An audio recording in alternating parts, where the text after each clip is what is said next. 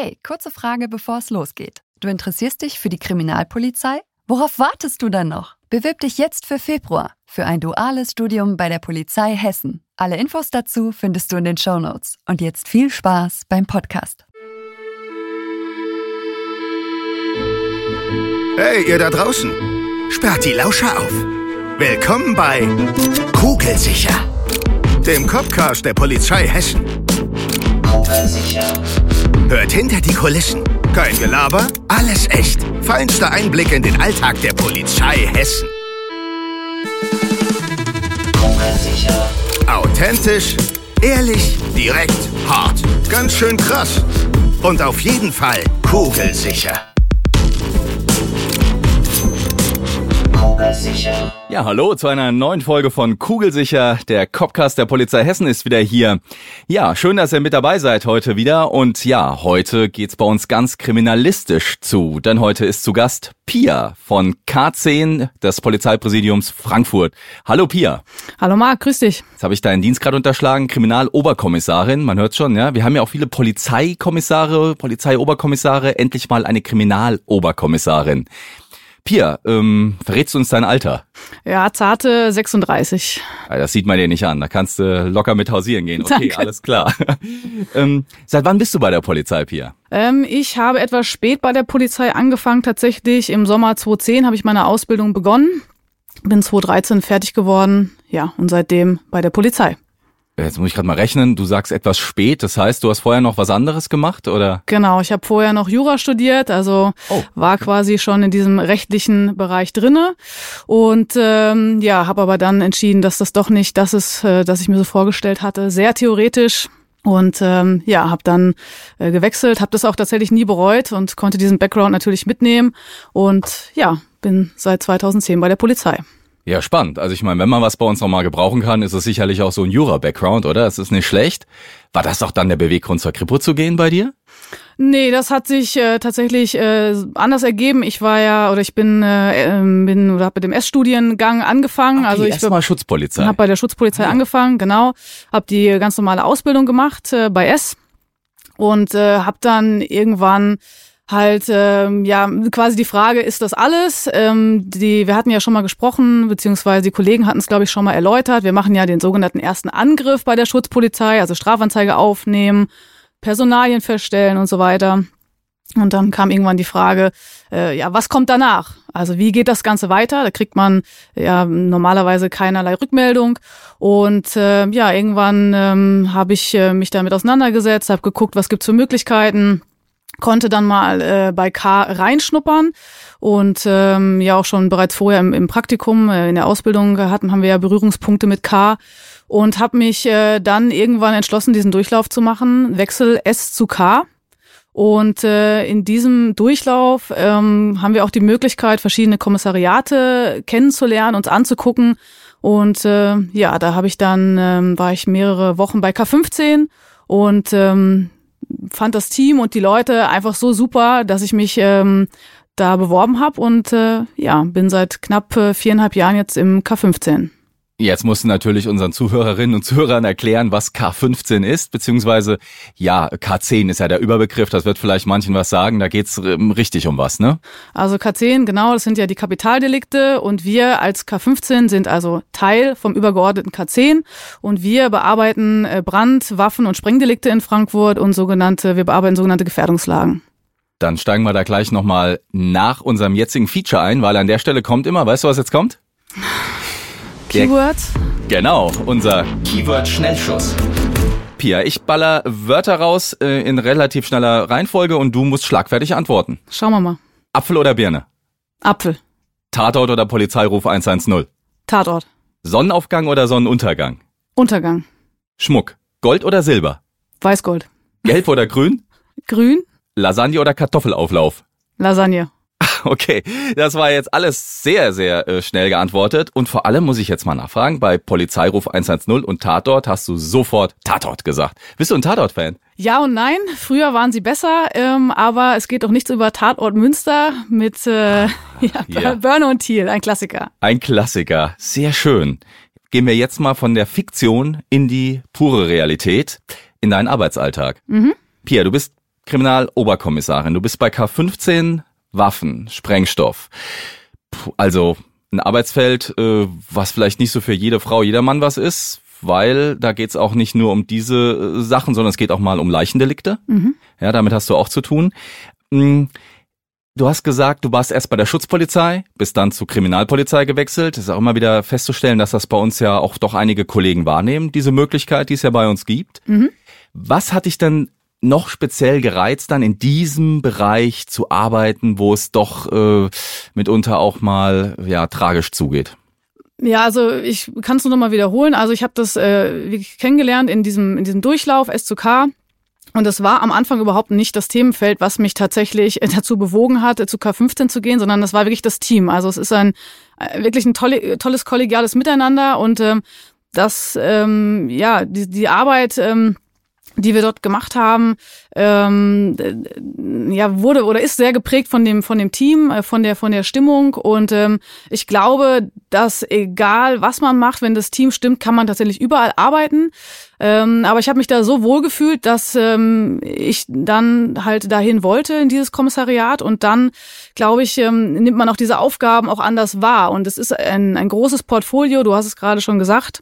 Ähm, es ist auch äh, jeden Tag, ist, jeder Tag ist anders, haben die anderen Kollegen auch schon gesagt. Klar, bei uns weiß man nie, du kommst morgens ins Büro und äh, entweder heißt es, hey, wir haben äh, eine Gefährdungslage, heißt, wir haben äh, vielleicht jemanden, der mit einer Waffe droht oder wir haben ähm, eine Bombendrohung oder wir haben, ähm, es heißt, hey, wir haben einen großen Brand, ähm, ihr könnt euch schon mal fertig machen. Ähm, ja, oder es ist irgendwo ein verdächtiger Gegenstand. Also es ist äh, ein Portfolio, aus dem man schöpfen kann und es ähm, dieses Kommissariat äh, ja baut auf Erfahrung. Also viele Kollegen, die die wir da dort haben, sind äh, viele Jahre schon da und das ist bei uns auch wichtig, weil ähm, zum Beispiel gerade im, im Bereich Brand, das lebt von Erfahrungen.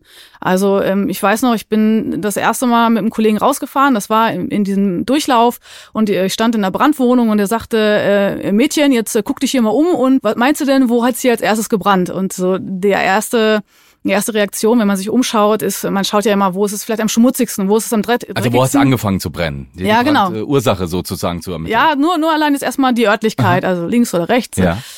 Und äh, ja, ich hatte genau auf die falsche Seite getippt. Ähm, da, dort, wo es am, am meisten Ruß beaufschlagt war, dachte ich, hätte es gebrannt. Dem war aber in dem Fall jetzt nicht so.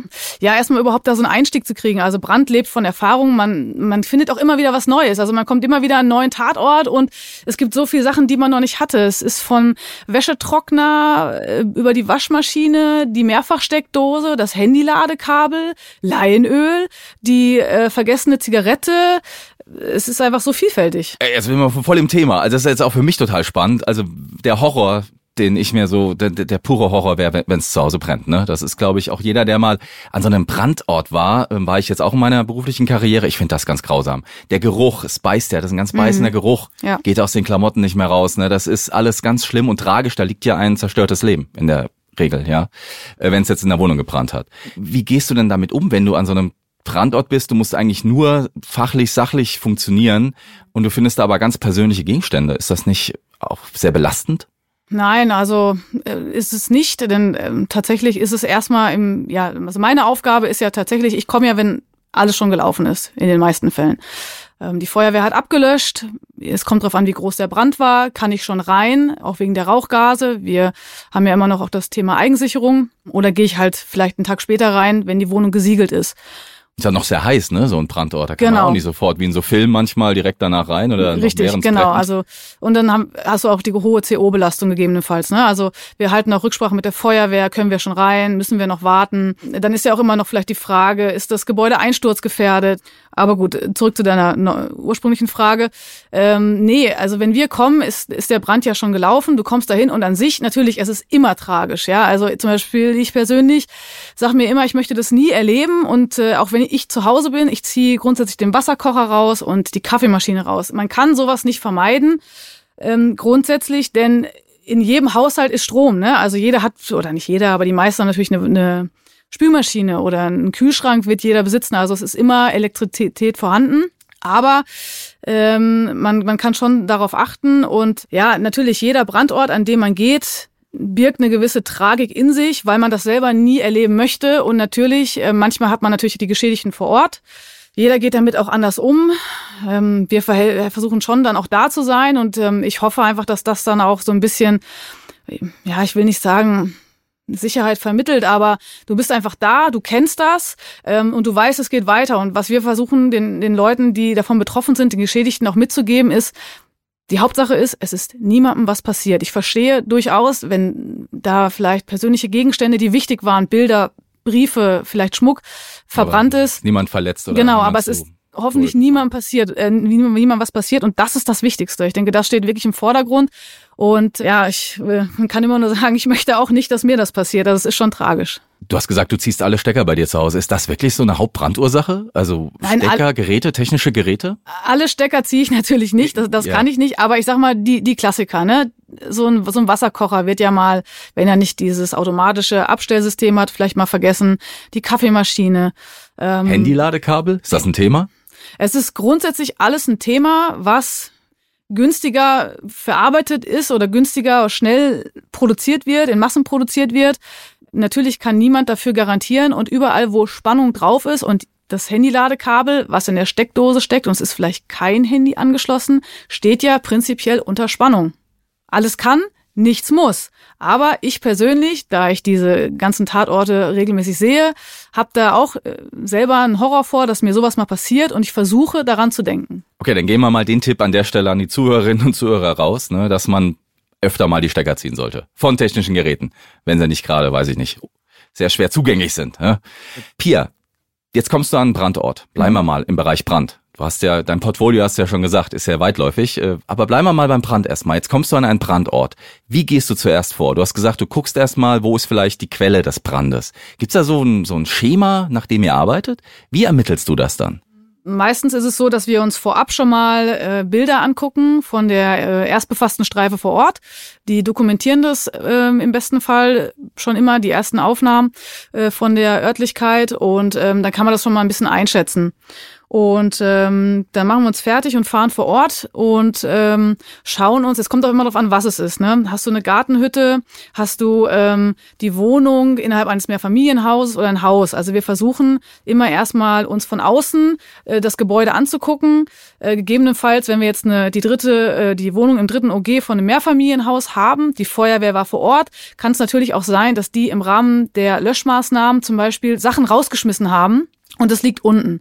Wenn es jetzt im Schlafzimmer gebrannt hat, weil jemand mit Zigarette eingeschlafen ist, wäre natürlich die Matratze für uns wichtig. Und wenn wir die natürlich jetzt nicht in der Wohnung finden, dann finden wir die spätestens draußen.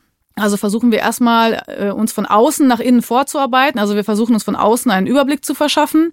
Vielleicht sieht man ja auch schon, ähm, ob es außen an dem Fenster, ob es da schon eine Rußbeaufschlagung gibt. Dann wissen wir zumindest schon mal, also haben wir das von außen schon mal mhm. abgekaspert. Dann äh, gehen wir natürlich rein. Ähm, Wenn es jetzt, äh, bleiben wir bei einem Mehrfamilienhaus, dann kann man im Flur teilweise auch schon äh, die Rauchgase erkennen. Und so nehmen wir das halt alles auf und es wird alles fotografisch dokumentiert. Und dann gehen wir halt die Wohnung auch Raum für Raum ab. Und so sieht man ja auch schon, wie sich quasi die Brandspuren von leicht auf immer stärker werdend irgendwo hin entwickeln. Und das wird alles fotografisch erstmal dokumentiert, das wird alles erstmal aufgenommen. Und dann, wenn wir sagen können, okay, der Brand ist ausgebrochen im Raum X, ähm, dann hat man ja auch schon mal ähm, ja, dann wird, dann wird dieser Raum abgearbeitet. Ne? Also du kannst vielleicht schon mal äh, was sehen äh, anhand von äh, Mobiliar, also wie ist das verbrannt? Oder wenn wir jetzt die Matratze haben, dann äh, sieht man vielleicht, ist die vorne mehr abgebrannt als hinten. Und dann äh, tragen wir nach, für, nach und nach den Brandschutt ab also das, was verbrannt ist und auf dem Boden liegt, um dann gegebenenfalls auch den Auslöser zu finden, ne? also die Zigarette, das Teelicht oder was auch immer. Also es ist viel Beobachtung auch da im Spiel. Ne? Also wirklich beobachten, wahrnehmen. Es ist weniger so technisch. Ich dachte jetzt auch, dass ihr vielleicht mit irgendwelchen Chemikalien arbeitet oder irgendwas sichtbar macht oder mit technischer, fotografischer ja. Ausrüstung mit Spezialfiltern, so keine Ahnung. Ich bin da kein Spezialist für. Es ist schon sehr viel kriminalistischer Spürsinn dabei, kann man das so sagen? Nee, es sind wirklich nee? einfach Spuren. Es sind Spuren, Spuren. Okay, die man. Spuren lesen. Ja, die, das ist halt diese Erfahrung, von der ich gesprochen habe, ne, dass man sich das einfach anguckt. Natürlich, klar, beim Wäschetrockner, es gibt ja, es kann ja sein, dass jemand äh, Leinöl beschmutzten Lappen in den Trockner geschmissen hat. Also würde es ja eher von innen angefangen haben zu brennen, dadurch, dass dieser Lappen durch äh, die Wärme des Trockners erhitzt wird. Da hast du natürlich ein anderes Brandspurenbild, als wenn zum Beispiel das Bedienelement oben an dem Wäschetrockner ähm, einen technischen Defekt hat und deswegen es mehr von oben angefangen hat zu brennen. Oder vielleicht auch, wenn Technik unten verbaut ist. Äh, ich verstehe. Ne? Also, äh, ja, ja, ich verstehe, was du meinst. Das, was du eben erzählt hast, das hört sich jetzt für mich nach äh, eher so fahrlässigen Bränden an oder ähm, technische Defekts, die die Ursache waren. Mhm. Wie ist das denn, wenn jetzt jemand äh, mutwillig einen Brand gelegt hat, also Brandstiftung? Ist dann nochmal von der Ermittlungsarbeit das ein Unterschied? Ist das intensiver? Geht man da anders vor? Wie läuft das ab? Also die Arbeit ist ähm, ähnlich. Ähm, also man muss dazu sagen, jeder Brand ist sowieso anders. Also ist es immer vielleicht eine andere Herangehensweise. Aber in dem Fall, wenn wir natürlich das Gefühl haben, dass ähm, hier mit ähm, mit äh, Brandbeschleunigern zum Beispiel gearbeitet wurde, dann äh, versuchen wir Proben zu nehmen und die geben wir natürlich dann auch in die kriminaltechnische Untersuchung und ähm, ja lassen die natürlich äh, äh untersuchen. Ähm, wenn wir Feuerzeuge finden, also immer davon ausgegangen, es handelt sich um ein Vorsatzdelikt oder Dinge, die dazu benutzt werden können, natürlich Vorsatzdelikte zu begehen, ähm, dann äh, wird das natürlich untersucht auf äh, ähm, DNA-Spuren, auf äh, daktyloskopische Spuren. Genau, das geht alles in die kriminaltechnische Untersuchung dann noch zusätzlich. Hast du auch so eine Art Sachverständigenstatus oder gibt's da nochmal andere Spezialisten, die da äh, gerufen werden? Nee, Sachverständige sind wir nicht. Ähm, wenn wir herausragende Brände hätten, ähm, oder auch Brände mit, äh, mit äh, Leichen. Dann äh, ziehen wir das ähm, LKA hinzu. Die haben Sachverständige für Brand. Jetzt ist Brand das eine Feld. Und äh, wie ich gerade so wahrnehme, ist das auch wirklich ein, ein Hauptschwerpunkt ne, deiner Tätigkeit. Nee, ist es tatsächlich nicht. Okay, das hört sich jetzt natürlich so, weil, weil du da sehr viel drüber erzählen kannst. Du bist also wirklich äh, in sehr vielen Fachbereichen dann zu Hause, weil ein weiteres Feld ist ja dann auch Sprengstoff und Waffen. Und da bist du da genauso bewandert, ne? Es ist Wahnsinn. Also was du da äh, zum Teil auch für Spezialisierungen hast in dem Bereich. Wie ist es denn mit Sprengstoff? Also wenn ihr es mit Sprengstoff zu tun habt, das stelle ich mir auch ein bisschen gefährlich vor. Ne? es ist die Frage, wie du das meinst. Äh, also grundsätzlich ist es äh, so im K15, ähm, wir haben alle eine, eine gewisse Ausbildung, beziehungsweise sollen dies alle Mitarbeiter erreichen. Ähm, das heißt, äh, wer bei uns anfängt, ähm, der soll äh, Waffenseminare besuchen. Das sind zwei. Der kriegt äh, sogenannte äh, Brandlehrgänge. Das sind vier Stück an der Zahl. Und ähm, der kriegt auch äh, Sprenglehrgänge. Das ähm, sind ähm, äh, Speziallehrgänge vom BKA. Und dementsprechend soll halt jeder, der bei uns arbeitet, in so einem Zeitraum von fünf Jahren diese Ausbildung erfahren weil wir nämlich auch Bereitschaftsdienste haben.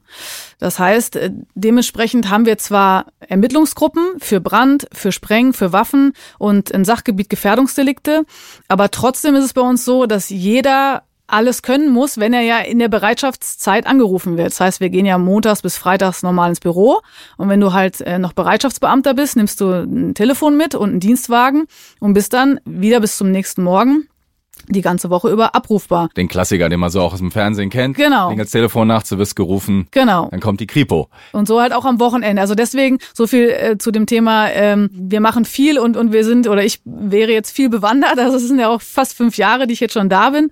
Das Thema Sprengdelikte. Wir haben natürlich äh, viel auch gerade zu Silvester zu tun mit äh, nicht zugelassenen pyrotechnischen Gegenständen, die dann halt immer mal wieder ja zum Vorschein kommen, ähm, womit dann äh, Zigarettenautomaten oder auch Fahrscheinautomaten, vielleicht auch mal aus der ein oder anderen Langeweile der Briefkasten äh, aufgesprengt wird. Ähm, das sind so Sachen, die uns da betreffen. Ähm, und illegales Feuerwerk und sowas dann wahrscheinlich auch? Ja, illegales Feuerwerk ist ja immer die Frage, ab wann ist es illegal? Also ich kann auch ab schon. Ab wann ist es denn illegal? Ja, gute Frage. Genau, also ich kann zugelassene Pyrotechnik haben, die ich ganz normal gekauft habe, kurz vor Silvester. Aber in dem Moment, wo ich es dann äh, verdämme, sprich mit einem Panzertape zum Beispiel, drei China-Böller zusammenklebe, damit äh, habe ich das schon verändert und damit ist es schon nicht mehr Erlaubnis. Wenn ich es manipuliere sozusagen. Genau, ja. Also das ist das, was wir in diesem Bereich äh, Spreng machen ähm, oder auch die Geldautomatensprengung. Dann ähm, geht bei uns äh, eher in Richtung Tatortarbeit. Also wir haben ja auf der einen Seite auch in Frankfurt zum Beispiel ähm, die Besonderheit, dass wir gerade ähm, bei Kleingärtenver Kleingartenvereinen öfter mal ähm, Munitionsfunde haben. Ähm, und liegen in der Gartenhütte oder? Liegen äh, unter der Erde und der man Erde. baut jetzt irgendetwas um und äh, der äh, Kleingärtner äh, ruft dann äh, die Streife und sagt, ah ja, ich habe da was gefunden und dann kommt die Streife vor Ort, guckt sich das an und sagt sich, uh, das könnte jetzt alles und nichts sein. Und dann werden wir hinzugezogen, da wir äh, durch die Ausbildung im, im Sprengbereich, also wir haben ja die drei Sprenglehrgänge, da machen wir halt auch äh, äh, militärische Munition äh, und wir werden dann quasi äh, vorgeschaltet, kommen vor Ort, äh, um uns das anzuschauen. Und wenn wir dann auch äh, sagen, ja, uh, das äh, könnte was sein, das ähm, ist vielleicht ähm, eine Panzersprenggranate aus, äh, aus dem Weltkrieg. Ja, das hast du uns nicht gefunden in der Gartenhütte, oder? In der Gartenhütte nicht, nee, also aber. Also war im Kleingarten äh, gelegen, eine Panzersprenggranate. Äh, also jetzt nicht bei mir, aber ich hatte die tatsächlich mal bei einer Aufräumaktion ähm, in einem Wohnhaus, wo die dann von dem ähm, Sohn des Verstorbenen im Keller gefunden wurde. Man hat es erst nicht identifiziert, hat es halt rausgenommen, auf den Stuhl gelegt, hat dann doch mal die Polizei gerufen und das Ding war tatsächlich äh, noch scharf und nicht handhabungssicher.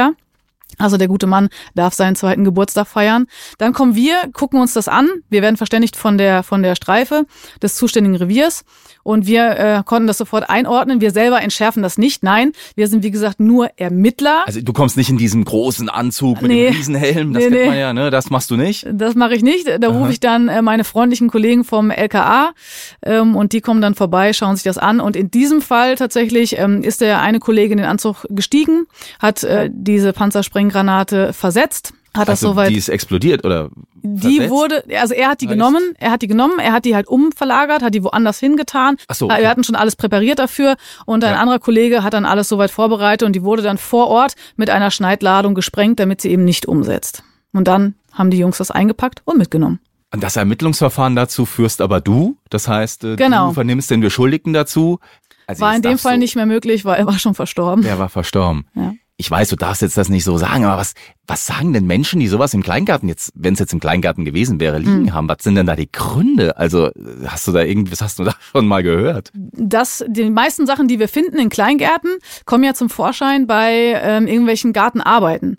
Also sprich, das sind natürlich noch Altbestände. Kriegsmunition jetzt. Genau, sowas. richtig. Also ich dachte jetzt, wenn jemand im Kleingarten so Munition lagert oder, oder Waffen lagert. Ja, haben wir tatsächlich auch, wenn der Opa Willi halt noch von früher die Sachen hat und hat sie halt an der Wand hängen. Ach so, mhm, so. Und dann durch Zufall kommt das irgendwie dann an uns.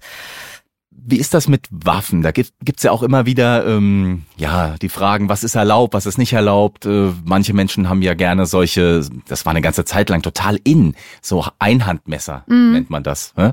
die man, glaube ich, mit so einer Hand äh, öffnen kann. Deswegen genau. heißen die, glaube ich, so. Genau.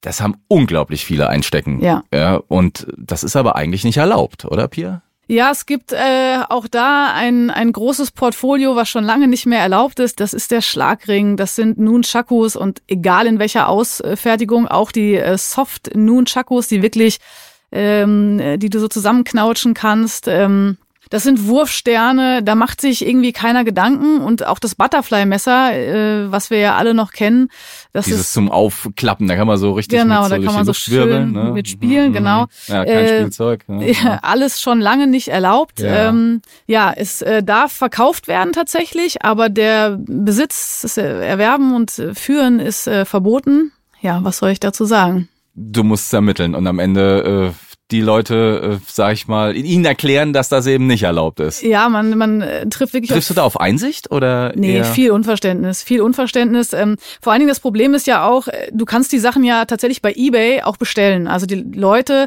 bestellen solche Sachen bei eBay ähm, weil es in anderen Ländern äh, erlaubt ist. Und äh, ja, natürlich, dann stehen wir irgendwann vor der Tür, ähm, haben äh, Durchsuchungsbeschluss und äh, müssen den halt vollstrecken.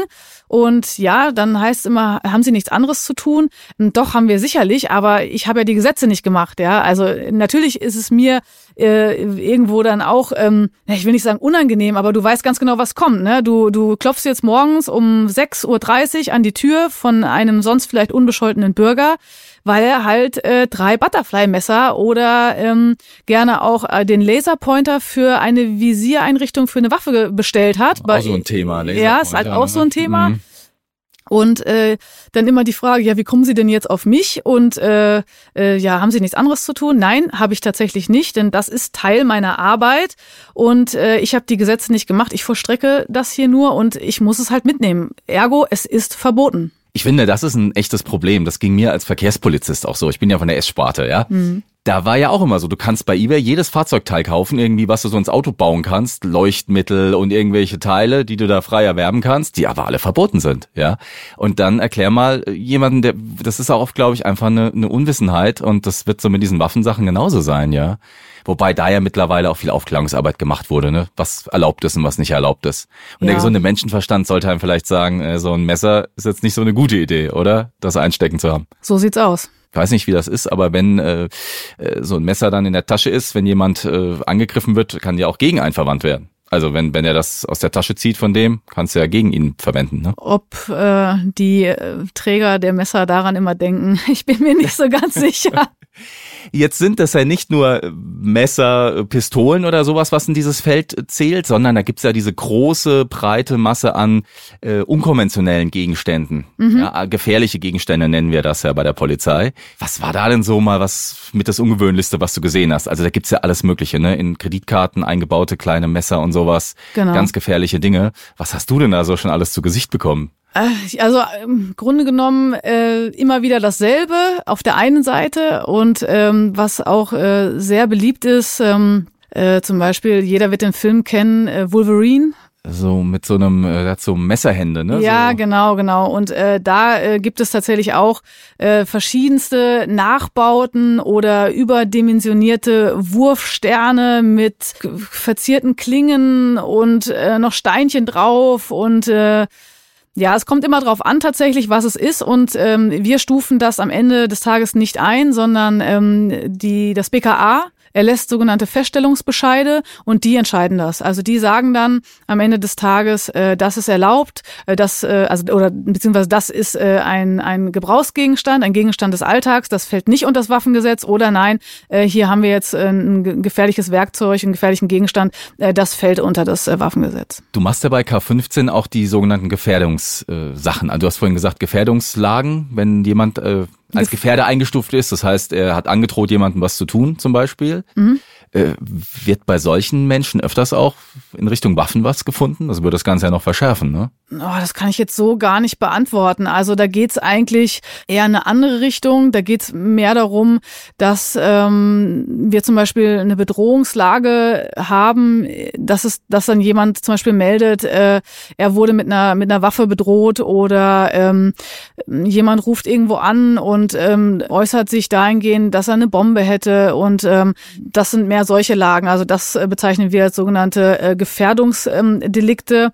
Und ähm, da steckt halt äh, eine Menge Aufklärungsarbeit dann erstmal dahinter. Also wer ist das? Ähm, ähm, wo befindet er sich gerade? Ähm, und dann müssen wir halt immer, sehr, das sind keine Delikte oder sind keine keine Lagen, die äh, eine Woche auf dem Schreibtisch liegen, sondern das sind immer solche Ad-Hoc-Lagen, wo wir dann sofort äh, alles in Bewegung setzen. Und ähm, meistens ist dann eher das Problem, um auf das Thema Waffe aufzugreifen, dass dann vielleicht jemand äh, eine Soft-Air-Pistole dabei hatte oder ähm, ein, eine Spielzeugpistole, aber derjenige, der jetzt bedroht wurde, äh, das natürlich in dem Moment nicht erkannt hat. Und dann ähm, natürlich ähm, sind wir dann da und äh, werden dann auch oder würden dann in dem Fall auch durchsuchen, weil es ja heißt, es war eine Schusswaffe im Spiel. Am Ende des Tages ähm, zum Glück meist tatsächlich ähm, dann nur eine Soft Air oder ähm, eine, eine Spielzeugpistole ähm, als zum Glück alles andere. Könnt ihr das dann bei euch auch irgendwie nachprüfen, ob das eine, eine legale Softwarewaffe ist? Da gibt's ja auch Unterschiede, ne? Habt ihr dann irgendwie, schießt ihr mit denen mal? Wie ist das? Wie muss ich mir das vorstellen? Ja, genau. Also ja? wir haben äh, im PP Frankfurt eine technische Schießbahn, die äh, gehört zu unserer Waffenwerkstatt, die im, im Haus ist und äh, die dürfen wir mitbenutzen. Und ähm, wenn wir jetzt zum Beispiel eine, eine Software-Pistole haben, ähm, da gibt's immer äh, eine ne Joule-Anzahl, ähm, bis wohin das frei wäre. Und ähm, dann ist es schon so, dass wir ähm, mit der Waffe auf diese Schießbahn gehen und die dort beschießen und können die Geschossenergie messen Denn am Ende des Tages ist es dann wirklich eine Frage, sind wir hier äh, in einem, äh, also haben wir gar, gar keine Straftat vorliegen oder haben wir tatsächlich eine Ordnungswidrigkeit oder sind wir sogar äh, bei einem Vergehenstatbestand? Wow, also Waffen, Sprengstoff, Brand, Gefährdungslagen. Das ist schon sehr, sehr viel. Äh, und ich glaube, so langweilig wird ja nicht, ne? Auf der Arbeit am Tage. Ähm, PP Frankfurt ist natürlich jetzt auch eine Großstadt. Und kannst du dir überhaupt vorstellen, noch mal in einem anderen Bereich zu arbeiten? Wenn ich mir das so anhöre, du bist ja auch richtig, ja, tief in der Materie drin. Du lebst das irgendwie. Wie ist das? Hättest du eine Vorstellung auch, dass du sagst, boah, ich könnte auch in fünf Jahren mal wieder das und das machen? Oder erfüllt dich das gerade so, ne? Ganz gar deine Arbeit? Also wie gesagt, es ist nicht nur die Arbeit, es ist auch wirklich das, das, Team, das, ja, das Kollegium. Menschen, ja. das ist äh, bei uns einfach top. Also da fühlt man sich auch wohl. Und äh, solange das so bleibt, möchte ich tatsächlich nicht weg. Also da machen mir auch die Bereitschaften am Wochenende nichts. Ähm, und auch äh, wenn ich dann mal drei, vier Stunden an so einem Brandtatort schippen muss und mir die Suppe schon den Rücken runterläuft, das nehme ich, äh, ja, ich will nicht sagen, ich nehme es in Kauf. Nee, es macht äh, Spaß, es ist eine gute Arbeit, weil du machst es ja auch nicht alleine. Also wir fahren diese Tatorte ja auch, die Brandtatorte im Team an und ähm, auch die anderen ähm, die anderen äh, Delikte, ähm, wenn eine Ad-Hoc-Lage reinkommt ähm, oder auch ein Kollege ähm, äh, was hat. Also das ist äh, eine gute Zusammenarbeit und das ist für mich persönlich viel wert. Also ich möchte zur Arbeit gehen und, und möchte ein gutes Gefühl haben. Das habe ich hier und solange das bleibt, möchte ich auch da bleiben. Aber natürlich weiß ich nicht, was in fünf oder sechs Jahren ist. Wer kann das sagen? Das war ein gutes Schlusswort. Pia, dann wünsche ich dir wirklich noch äh, viel Erfolg und weiterhin alles Gute für dich äh, privat und auf der Arbeit natürlich, dass Danke. du mal gesund nach Hause kommst. Und äh, einen lieben Gruß nimmst du mit nach äh, Frankfurt. Ne? Werde ich machen. PP Frankfurt. Alles klar. Alles klar. Das war wieder kugelsicher, der Copcast der Polizei Hessen. Heute mit Pia, Kriminaloberkommissarin des K15 im Polizeipräsidium Frankfurt. Ja, und wenn ihr sagt, boah, das war spannend, das wäre vielleicht auch was für mich, dann macht euch schlau auf unserer Homepage polizeihessen.de und auf unserer Karriereseite natürlich und seid am Start bei unseren sozialen Netzwerken. Da bekommt ihr alle Infos rund um diesen tollen Beruf. Polizei Hessen. Seid beim nächsten Mal mit dabei. Das war's, macht's gut. Tschüss.